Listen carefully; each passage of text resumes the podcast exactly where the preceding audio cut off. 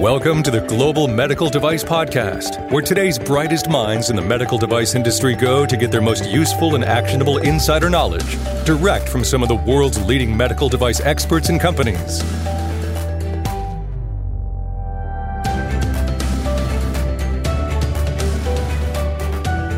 All right, so what's the difference between quality management system and quality systems management? I know it seems like the difference might be subtle, same words, different order. Yeah, I get you, but there is a difference. And one really is about being proactive. It's about managing your business in a much more effective way. I'm really excited about this episode of the Global Medical Device Podcast, where my guest, Larry Mager, who is a principal for a company called Management Control, MGMT-CTRL. We dive into the difference between QMS and QSM, and then also give you a few tips and pointers about how you can can employ these concepts and principles to better run more effective, more efficient businesses where the patient will benefit. Hello, and welcome to the Global Medical Device Podcast. This is your host, founder, and VP of Quality and Regulatory at Greenlight Guru, Jon Speer. And I'm really excited about today's conversation. With me on this, I have the principal from Management Control, Larry Mager, joining us. Larry, welcome. Thank you, Jon. Good morning. Now, Larry, uh, good morning. And uh, you and I have had uh, quite a few conversations over the past, well, several months. And really, it's about this idea or this notion about really improving quality systems management. And we're going to talk a little bit about that today. And I want people to know a little bit more about what you're doing now with management control. And folks, go to www.mgmt-ctrl com to learn more. But Larry, tell us a little bit about what you're doing with management control. Sure. Management control was really founded on basically that concept of management control, but primarily on the the desire to affect change in terms of how people look at the quality discipline of quality management. And you know, in your experience, when you interact with companies, and I, I know we're going to talk a little bit more about this today, but what are some of the challenges? I mean, obviously, you started management control because you see that there's an opportunity to help. But you know, what are some of the biggest challenges that you've seen uh, with the way companies handle this topic? That's a great question. The one thing that I see is everybody is all over the map, even in terms of how they define quality management and some organizations define it, I think, far too narrowly and far too passively. So, as we define it, we start off with really, you take the definition of the quality management system that ASQ puts out, which is that quality management system is a formalized system that documents processes, procedures, and responsibilities for achieving quality policies and objectives. So it simply documents those things. And we expand quality management more in terms of two things. One is quality operations, which is the execution of a quality management system uh, or in adherence to that existing system. So the functional groups typically included would be QA, QC, QE. And then the other discipline within quality management is something that is not well addressed. And that's what we're really trying to focus on and addressing, which is this concept of quality systems management, QSM. So, quality management systems is composed of quality operations and quality systems management. Okay, that makes a lot of sense. I mean, and, and folks, I, I know it can get a little confusing because obviously the same words are used, but just at a slightly different order. But the context is really important. And, and Larry, when you talk about quality systems management, you know, I want to reiterate this is about measure, manage, improve. Absolutely. So this makes it not passive, it is active. The quality systems management solution that we espouse is to measure, manage, and improve the quality of products and processes, inclusive of addressing the cost of poor quality for organizations.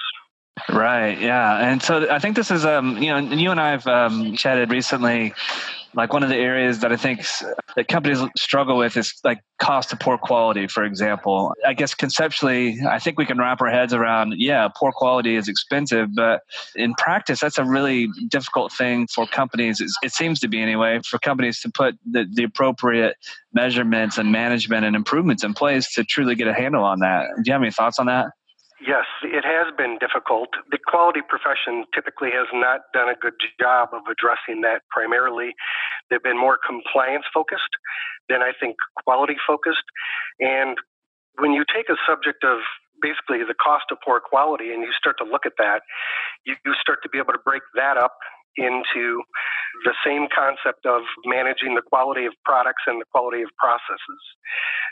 So what we've really done is be able to take these things, the quality, measure the quality of products, measure the quality of process, and then also look at the cost of poor quality and really approach it from what is a predictive analytics model. And let me define that too, because predictive analytics is something that when you start to look for the definitions out there of what people say, again, it's all over the map. So our view of predictive analytics is the practice of extracting information from existing data sets to determine patterns that may predict future outcomes and trends if, and if is the big word in this sentence, if nothing is done to change the underlying fundamentals that are driving the data. Thus, the bigger picture goes back to measure, manage, and improve product and process quality. And, you know, I want to dive into that compliance angle for a moment because, as you know, we've done a lot of work with FDA, CDRH, and the case for quality, trying to promote that program. And you know, this is one of those things where the case for quality is seems to be beating that drum a bit on. You know, we've been as an industry, we've been too focused on compliance, and we need to shift our focus to be more quality oriented you know, and again, and conceptually, I, I, can wrap my head around it, but you know, in practice, that gets a little bit tricky, and especially, you know, how do I measure that? And you know, a lot of the things that I've seen throughout my 20 plus year career is, yeah, a lot of companies do a pretty good job of setting KPIs or different metrics for for different processes or different aspects of their business but they do seem to be very very compliance oriented in what we're measuring and and I think this is what, you know, I've interpreted that behind a big part of the FDA's message is that, hey, industry, we need to we need to sort of reevaluate how we're measuring our products, how we're reevaluate how we're measuring our products and processes and everything that goes into the management of our business. And I think this is really, you know, sort of the foundation of what you're trying to do with management control and with quality systems management.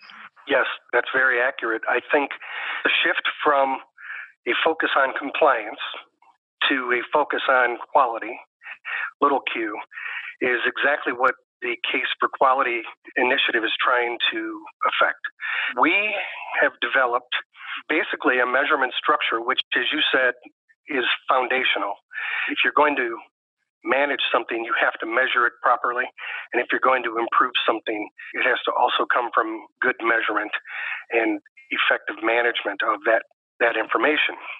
So, what we have done is not only create a suite of measures that we believe are patient centric and in support of the medical device quality and safety initiatives that not only Case for Quality but also EU MDR are embarking upon.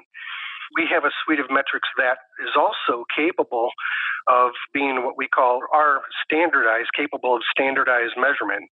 And why that is important is because we can apply these measures top down, so they're not the same as KPIs.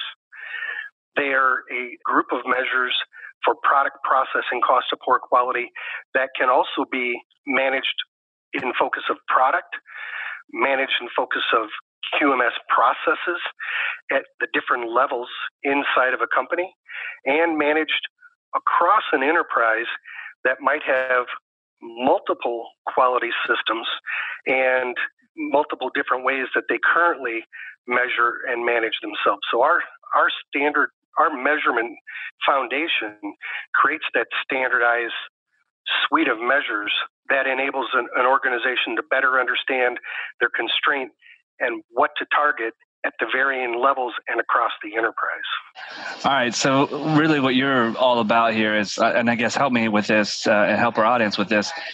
Who should care about quality systems management within an organization? And, and it's a, uh, I don't mean to be flip with the question, but I, but I want to be very crystal clear to the audience uh, of why this matters and, and who should be paying attention to this. Sure.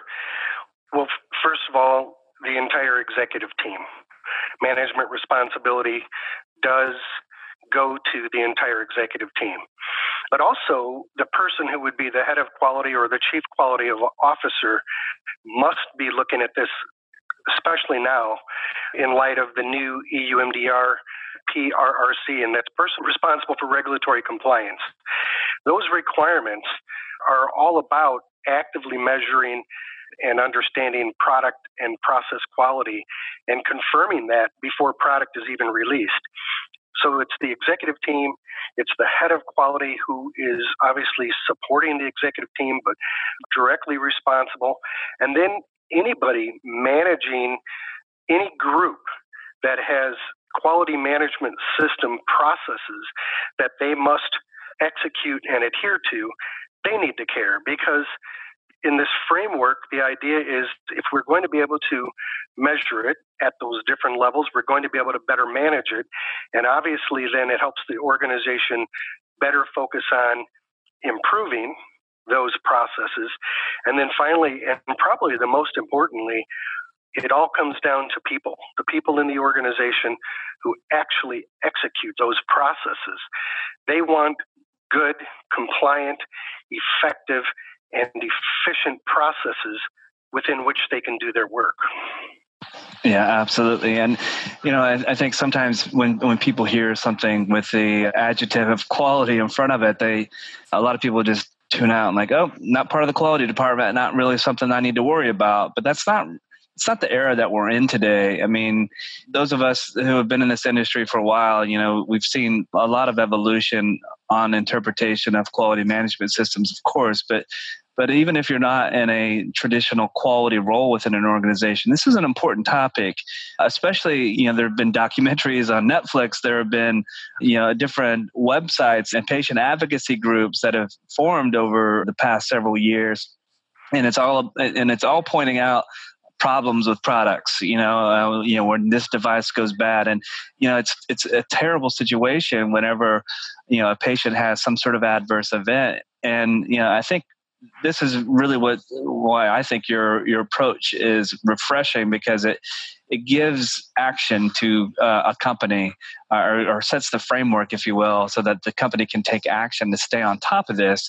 I think you know we look at historically, like specifically like FDA ins- inspectional uh, data you know 43 observations warning letters almost always at the top of the list is CAPA a big part of me believes that uh, the reason for that is we're very much in a reactive state as as an industry. We wait for things to happen, and that is just it's it's a terrible situation to be in. So, what can we do as a medical device company to be more proactive? And from the little bit that you've shared with me about management controls approach and the quality system management efforts.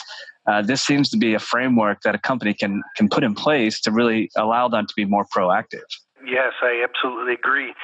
So again, this all goes into that terminology and, and understanding people really taking the time to think about the terminology, but the terminology of management control. So you have a quality management system.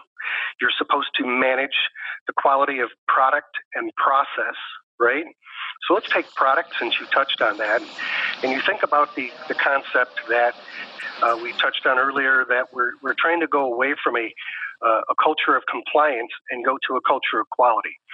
So people who were in more of a compliance mode, if they looked at just the QSRs, and I'm using that as an example, in 82030, it talks about something called an essential design output, and that is something that comes out of a design program and goes into a production operation. It is something, some aspect of a product that is essential to the function or safety of a device, right? Well, that concept is never mentioned again in the QSRs. So if you think about the FDA and the findings and the data that, that you also referenced, there's no opportunity for organizations to be cited for not having placed critical to quality control in verification and validation activity in a production environment to better understand the quality of product and production process, right? So the reactive nature of organizations is to go back and do these remediation activities, and they can be boil the ocean type of activities. And you always hear people talk about starting in with the design control process and doing a better job of transferring those essential design outputs. However, if you think about the patient, you think about those product quality issues in the market today, we really don't need to go back through that effort in order to look forward into the market and see exactly how those products fail. And here I'll reference actually the FDA enforcement guidance that was published on December 27th of 2016, so very recent. And it's the FDA's intention of enforcement when they find quality system issues. It's called benefit risk enforcement. And what they basically ask of companies is to first understand the benefit risk of your products, meaning look in the market, what's going on with those products, and then how are you controlling that?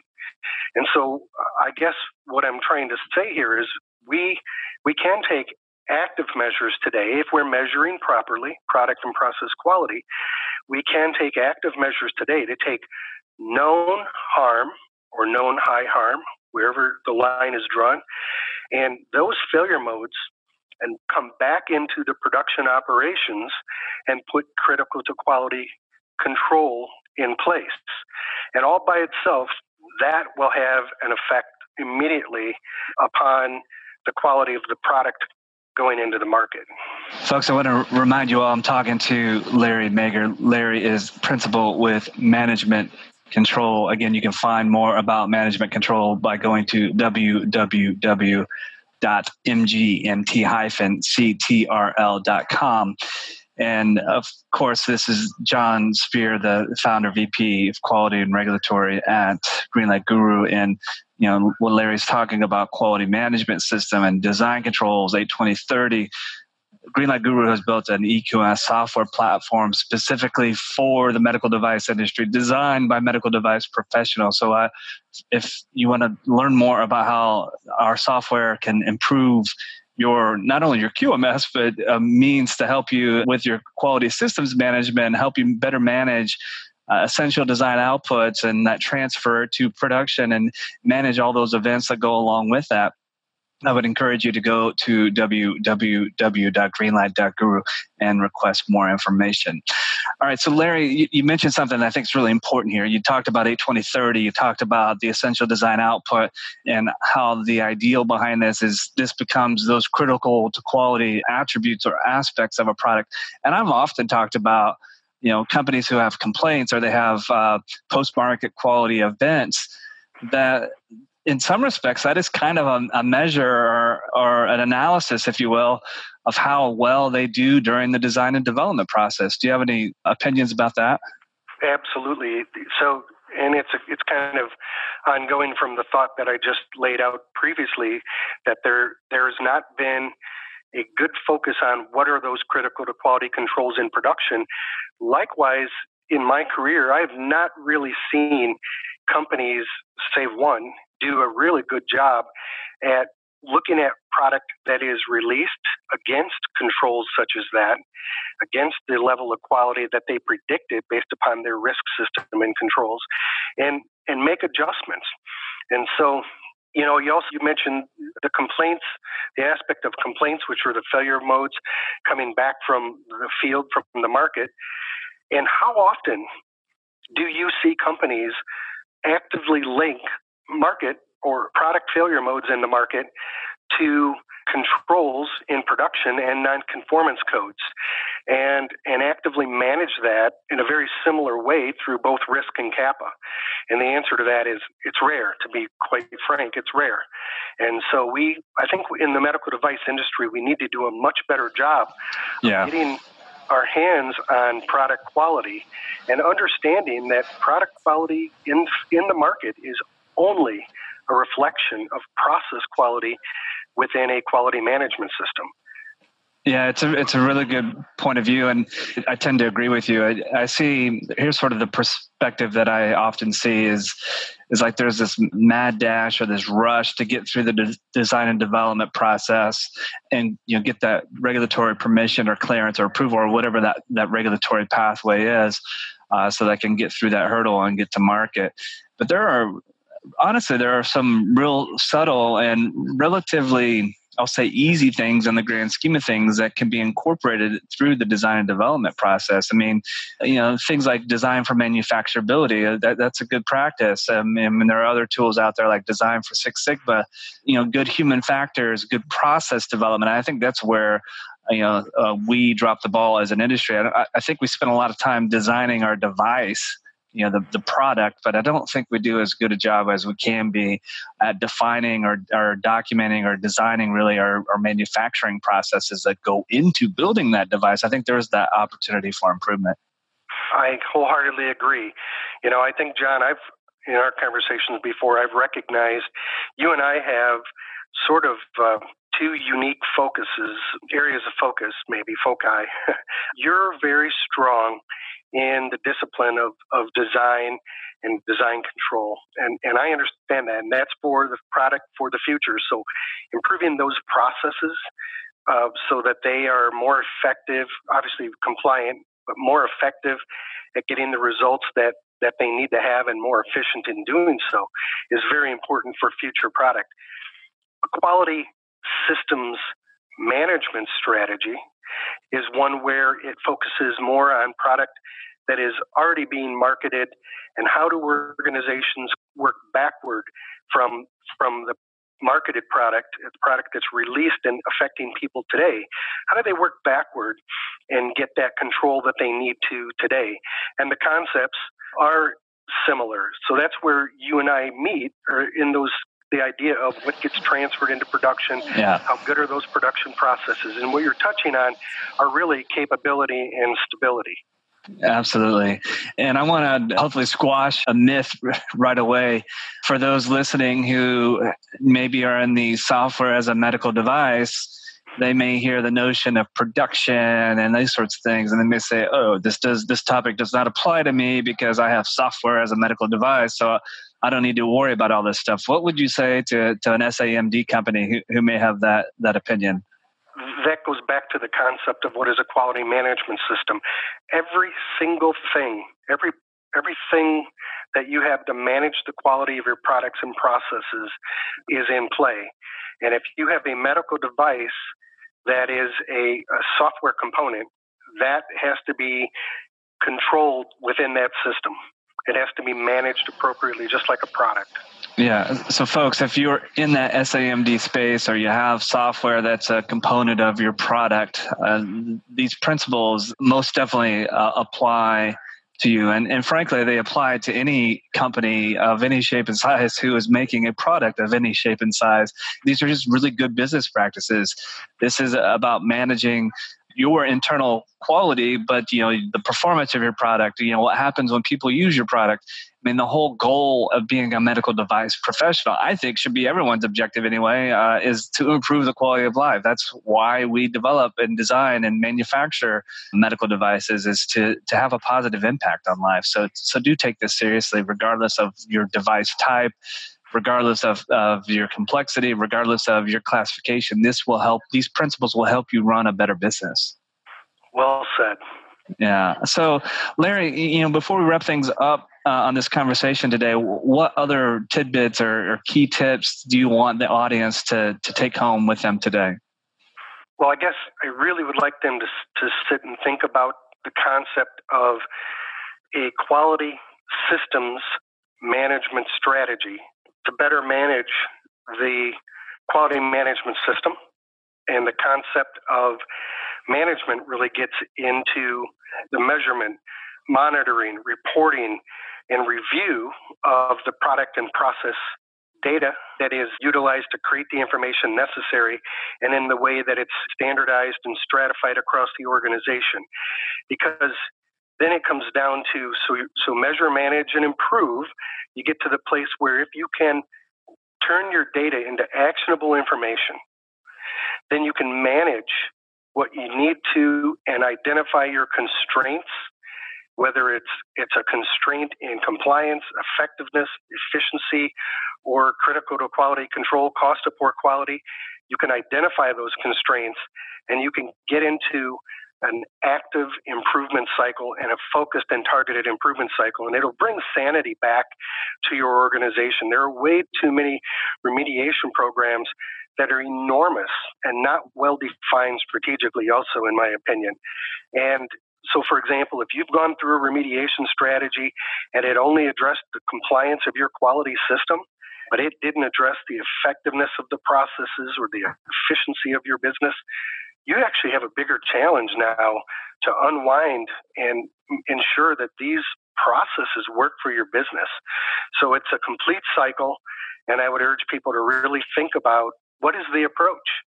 Yeah, and I would as well. And that remediation is a good example. You know, that's another case where oftentimes we are reactive as an industry. We wait for the non-compliance issues to uh, rear their ugly head in the form of an FDA inspection or an ISO audit or something like that, and then our actions are largely compliance oriented but you know we have an opportunity uh, and and i would encourage you all to to not wait for those remediation events to to surface you know take action now because this will you know again it'll help you. I, I know i sound like a broken record but it'll, it'll, help you run a better business. And and larry as you were chatting i was thinking of one other scenario that it's pretty common in our industry today where a company they may have the ip they may own the design responsibilities but oftentimes they'll be working with maybe a third party resource in the form of a contract manufacturer.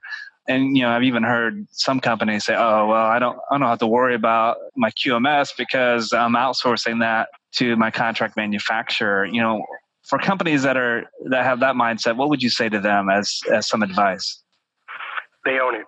The executives in that company uh, have the responsibility to make sure that it works well. And you know, I would love to have this conversation with further with people because it gets into the supply chain management. But uh, so here's the way I say it to people: if you consider the manufacturing that others are doing for you, it's no different than if you were doing it internally.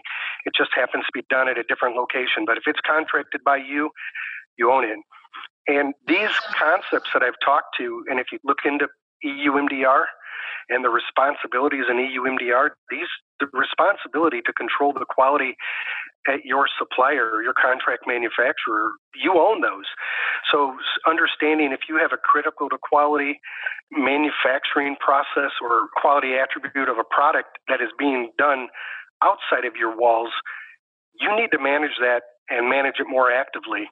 Additionally, I would say from a business perspective, and we didn't touch on this enough, although we talked about cost of poor quality, you might be gaining a cost from um, a cost benefit from manufacturing externally. And I hope you are. I hope people do. But if you don't manage that, that could turn into cost of poor quality very quickly. So you have to have a relationship. You have to be in control. You have to own it. You're responsible. Yeah, it's uh, I, I can't say it any better, folks. You know, and I think you know, oftentimes or sometimes anyway, you may be you know you have this great idea for a new product, and you may take it through the design and development process, and and at some point in time, you want to transfer the manufacturing responsibility to you know a third party resource such as a contract manufacturer.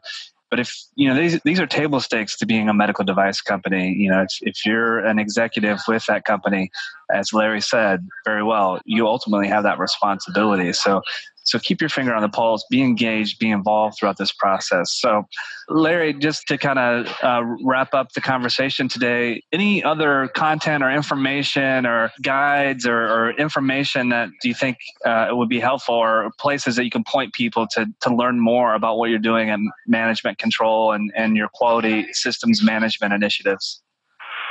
Well, obviously, I would encourage people to reach out and let's talk about this, talk about their needs. I think the organizations that are going through the EU MDR transformation initiatives, they need to think less in terms of checking the box to meet requirements and more in terms of getting control of product and process quality. And then the only other thought I would have is, is I want them to think about the concept of the stakeholders. The ultimate stakeholder is the patient.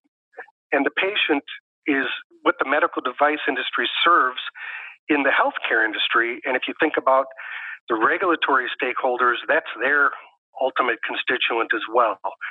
So I would just encourage people to think about the concept of a quality systems management plan to augment their quality management system structure. And I know it, as Jon said earlier, it's confusing, but it's real simple. A quality management system, no matter how it's defined inside of a company, is is passive. And there are much more active things that can be done to manage that. And I would encourage people to really think about it because the stakes are higher. The healthcare industry is going to be starting to be more punitive in not allowing poor product into the market as the payer systems get better.